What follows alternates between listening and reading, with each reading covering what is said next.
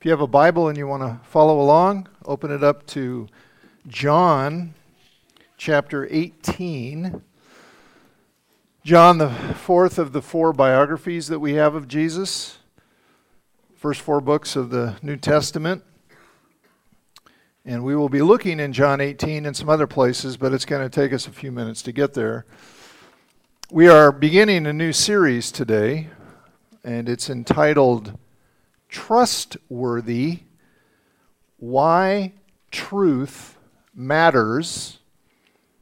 And we're going to take some time over the next several weeks to explore the relationship between truth and trust and why it's important. It's, a, it's just a simple fact of life that you and I put our trust in many things every single day. It's a normal part of life. It's actually a necessary part of life. We couldn't live without doing that. And most of the time, we just kind of assume that whatever we're putting our trust in, whatever thing that is or person that is, um, that that thing is true, that it's reliable, it's dependable, it's it's worthy of our trust. And I want us to think about that because most of the time we don't. We just assume. We put our trust in people and things without giving it much thought at all. Uh, think about, for example, driving over a bridge. Okay, we have lots of bridges around here. It, not that one, but we have lots of bridges. And uh, occasionally during the summer, Karen and I drive up to Yale Lake. It's about an hour north of here on the Lewis River. And to go the way we go, at one point, we drive over a one lane bridge, and right before you get to that bridge, there's this sign that warns you not to exceed the maximum weight capacity for that bridge. I have driven over that bridge dozens of times. Not once have I ever stopped and carefully read that sign. And not once have I ever wondered, hmm, I wonder if the engineers who designed this bridge got the numbers right. Mean, what if what if somebody just accidentally added a zero? And, and so instead of the capacity being 50,000 pounds, let's say, it's only 5,000 pounds. My Suburban weighs 6,000 pounds. Or maybe those who built the bridge took some shortcuts, used inferior grade steel to save money. Or maybe the people that inspect the bridge. Maybe the bridge is starting to fall apart, and, and the guy who came to inspect it from the highway department had a headache that day, and he just didn't want to be bothered. By the way, I'm not implying that any of these things are actually true, but I don't think about it. I just drive over and assume it's going to hold me. So far, so good. You and I exercise that kind of trust countless times every single day. We, we put our faith, we put our trust in, in things and in people that we simply assume that, to be trustworthy. We assume they're telling the truth. We assume that the truth they're telling us is something we can rely on. Truth is like that. Truth is not just some abstract thing out there somewhere, you know, that has no connection to real life. Truth is very practical. We rely on truth all the time, whether we think about it, whether we realize it or not. I'll give you another example traffic signs. Signs that say stop or one way or do not enter. Wouldn't you agree that traffic signs are pretty practical? I mean, we rely on them every day to keep us safe out there on the roads. We, we, uh, well, I've never, I've never, I've never known anybody to get all philosophical when they come to a stop sign. They don't sit there and go, huh, well, the sign says stop, But who's to say what stop really means? You know, what if, what if I personally don't believe in stopping? What's stopping for you may not be stopping for me.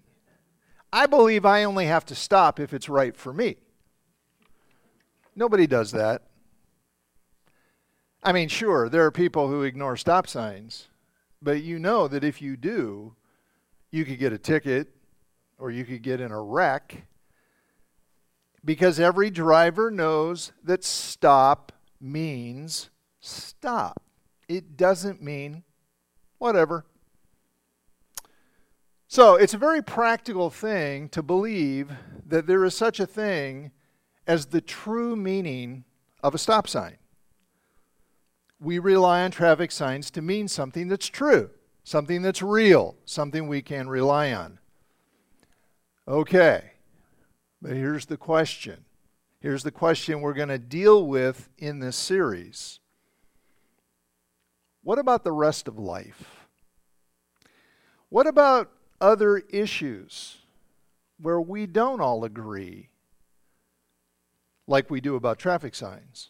You see, somebody could say, well, yeah, okay, you're talking about traffic signs being true, but they're, they're really only true in the sense that we've all just agreed on what they mean.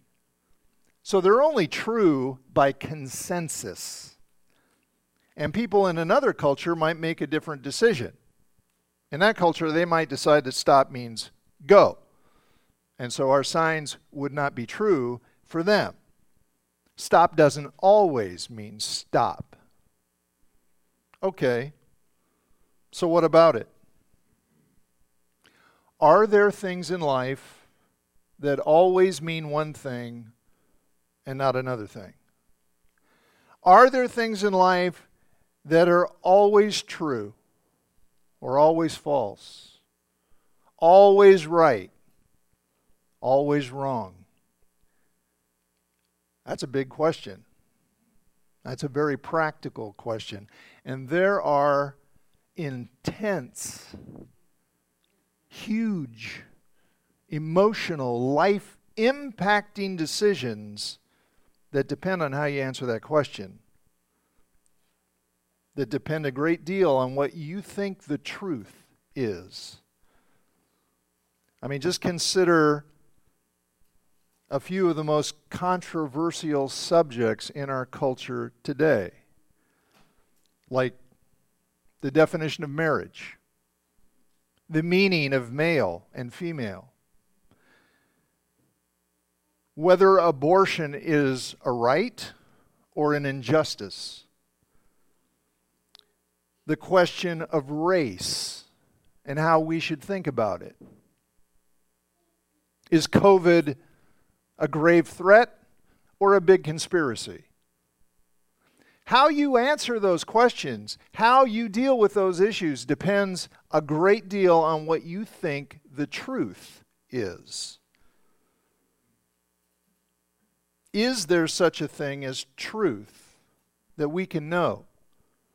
that we can rely on in thinking about such things?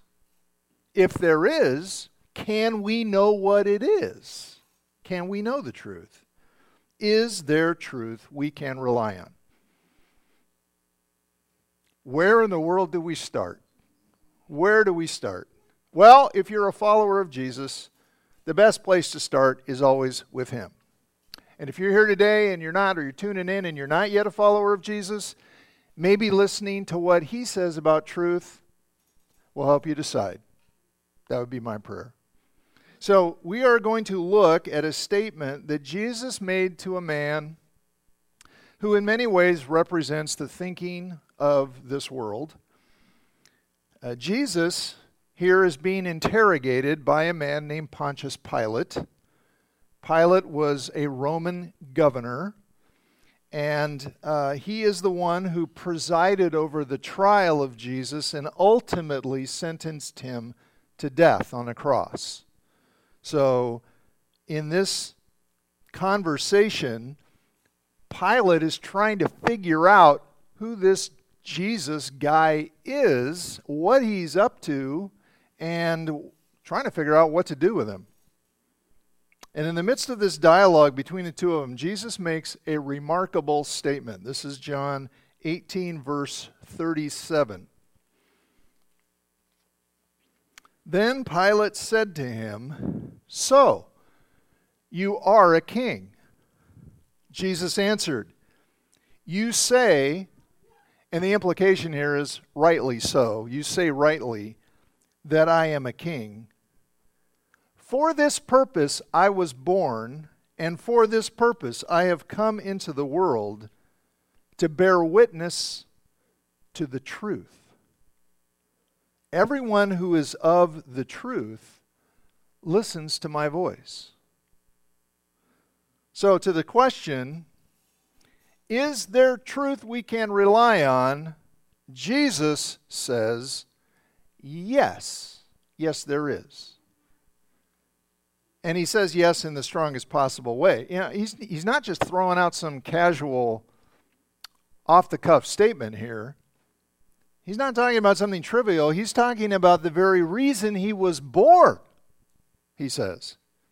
For this reason I have come into the world to bear witness, to testify to the truth. So just think about that for a minute. Think about what he's saying. He's saying, for this purpose, for this purpose, the Son of God left the glory of heaven. For this purpose, though he was God, he became man. For this purpose, he was born in Bethlehem. He grew up in Nazareth.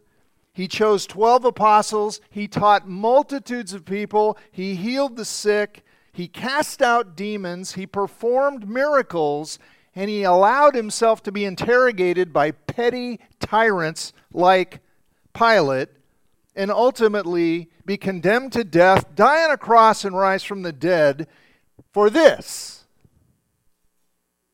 to proclaim, to affirm, to uphold, to live out the truth and to enable his followers to do the same. All of that is wrapped up in this statement I've come into the world to bear witness to the truth.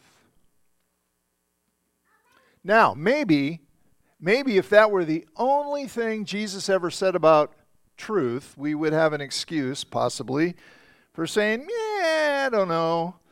Yeah, it's kind of a big abstract statement. Not sure exactly what he means.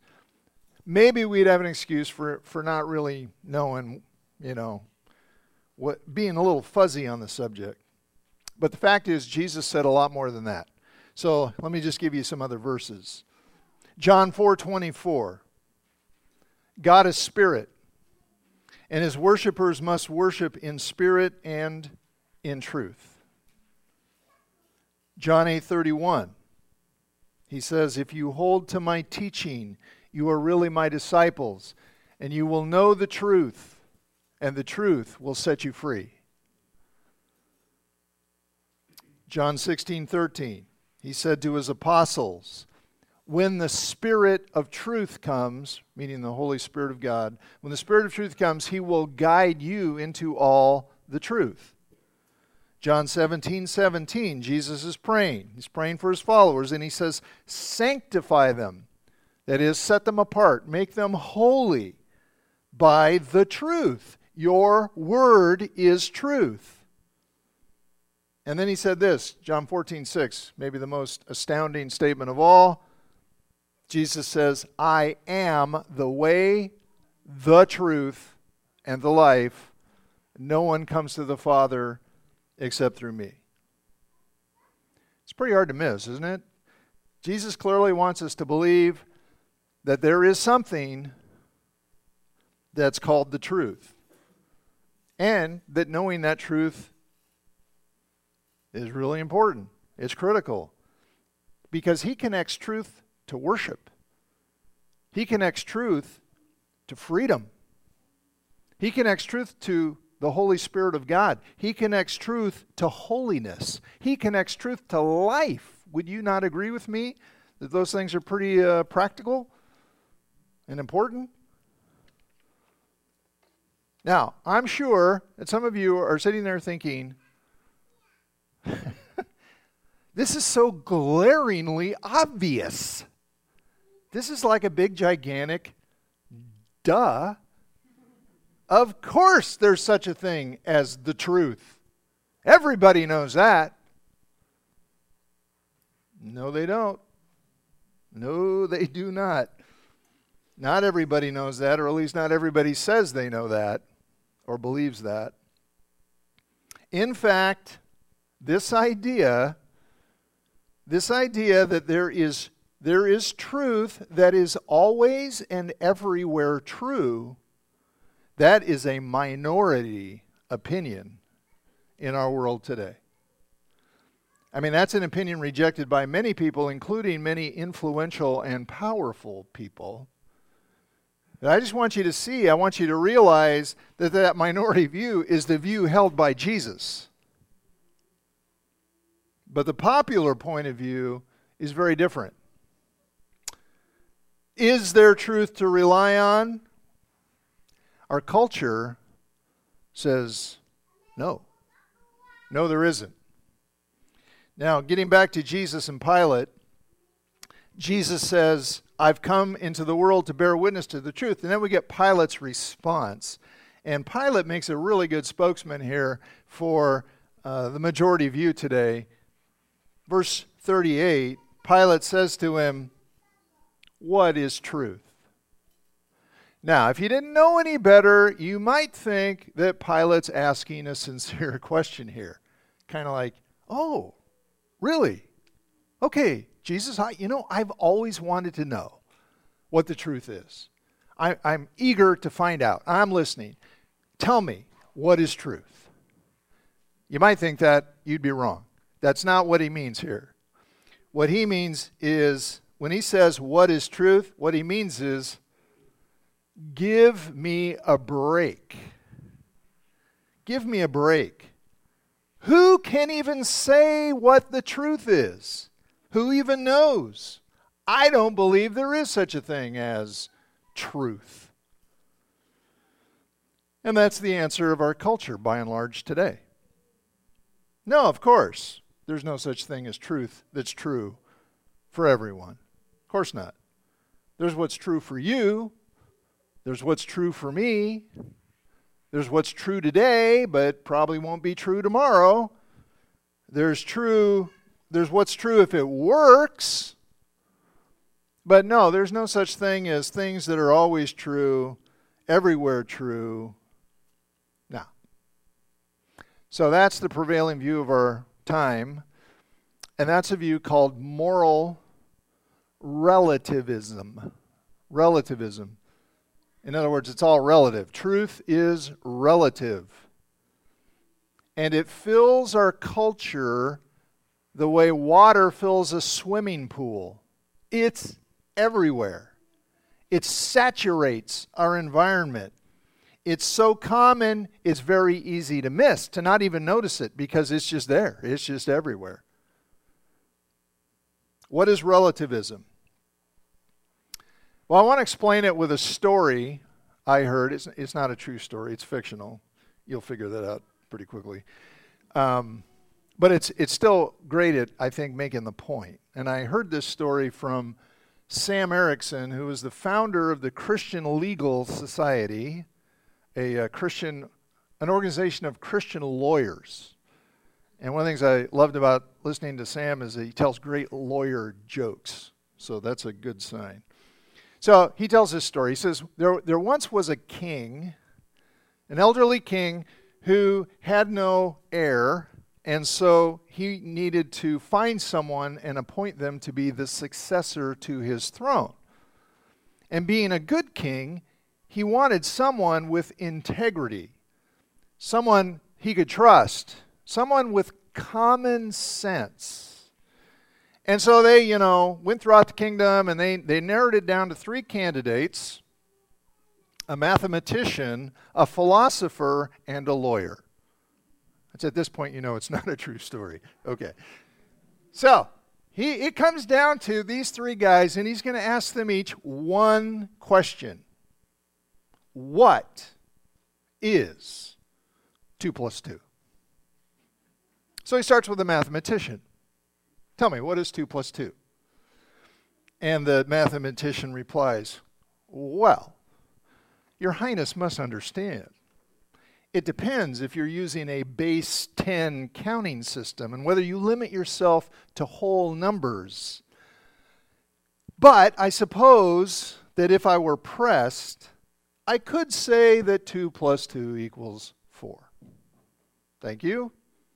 Then he brings in the philosopher and says, Tell me, what is 2 plus 2? And the philosopher replies, What is 2? What is the twoness of 2? Your Majesty must understand these are very deep waters. But I suppose if pressed, I could say 2 plus 2 equals fourness." He said, Thank you. And then he brings in the lawyer. Tell me, what is 2 plus 2? And the lawyer looked at him and said, What does your majesty want it to be?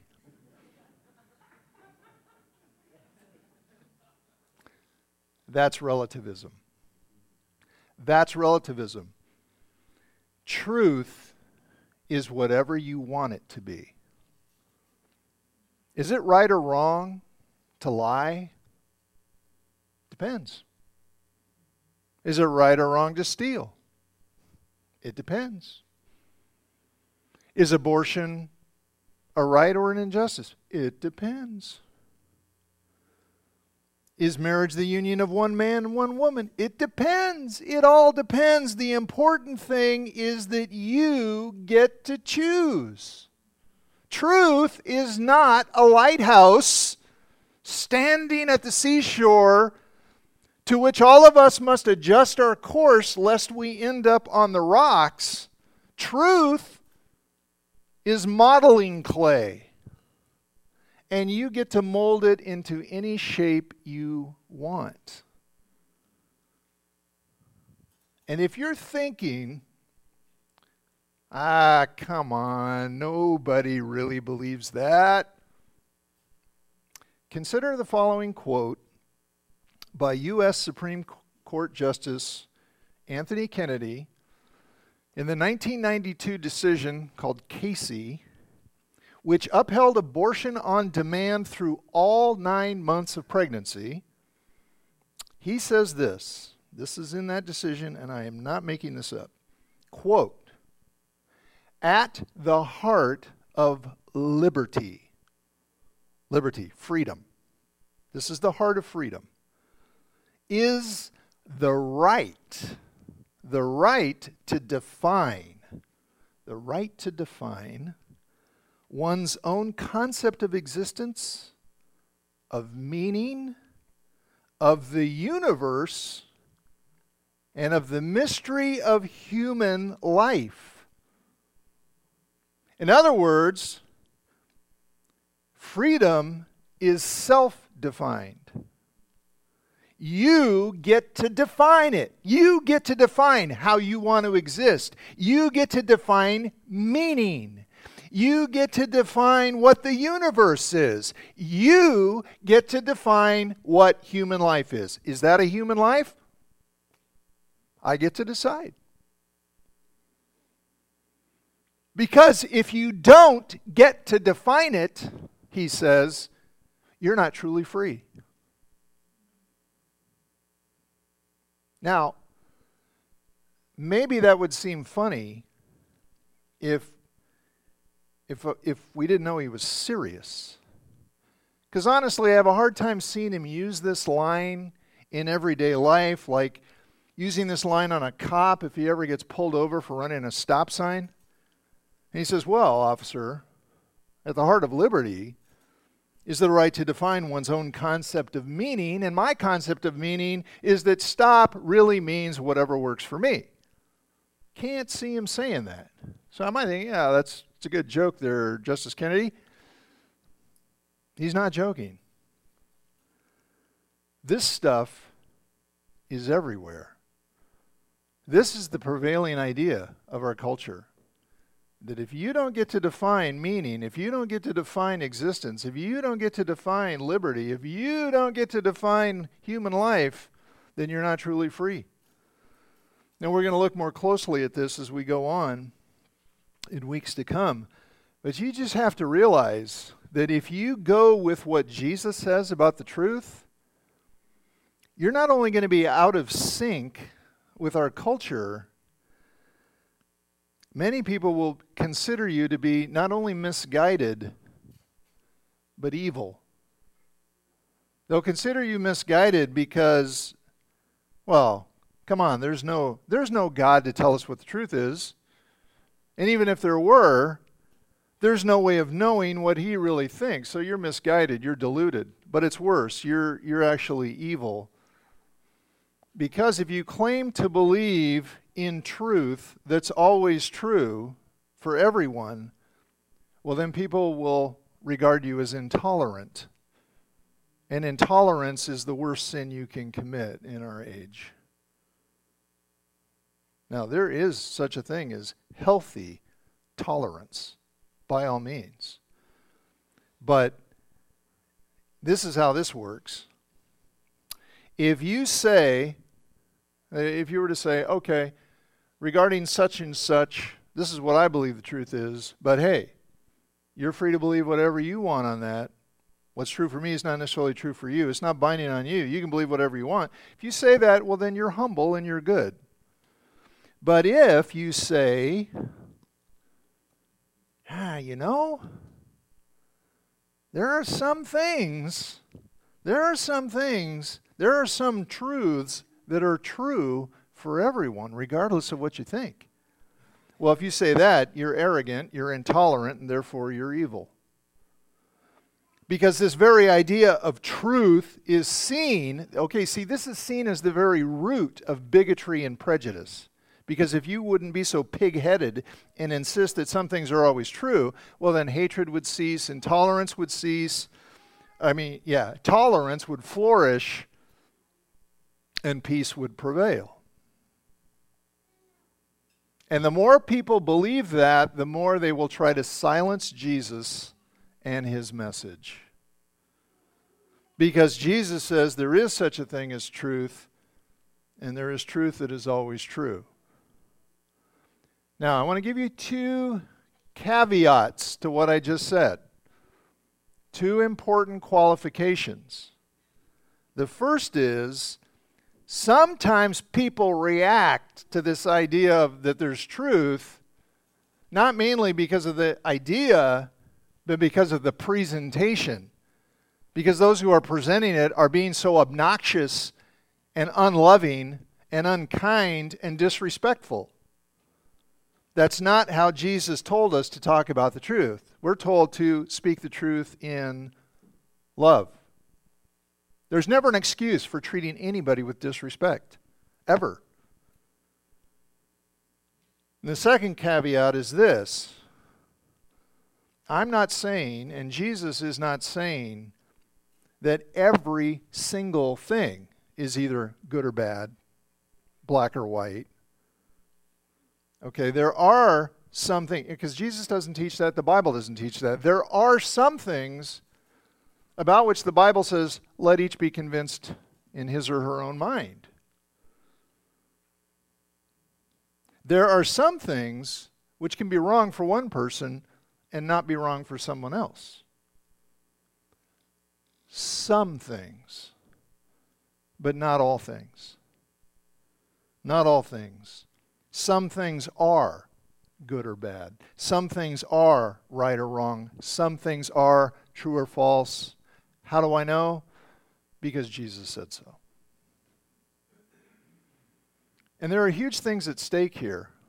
This is part of what's motivating this series because people are making choices every single day, big choices, based on the belief or with the belief, with the assumption that there is no ultimate truth. That we can rely on. There is no ultimate standard that we're accountable to. There is no ultimate meaning. And so they are making these huge life altering choices, and it's not leading them to freedom, it's leading to destruction. The consequences of believing that there is no truth that we can rely on, the consequences are massive and they're devastating. And so if we're if we're going to love people, if we are going to love people the way Jesus told us to, we're going to need to follow his lead and we're going to need to bear witness to the truth in love. In love. So, the question for us all to consider are we prepared to do that? Are you convinced? Are you convinced that there's truth we can rely on? Our culture says no. Jesus says yes. What are you going to say? That's what we'll be exploring. Let's pray together.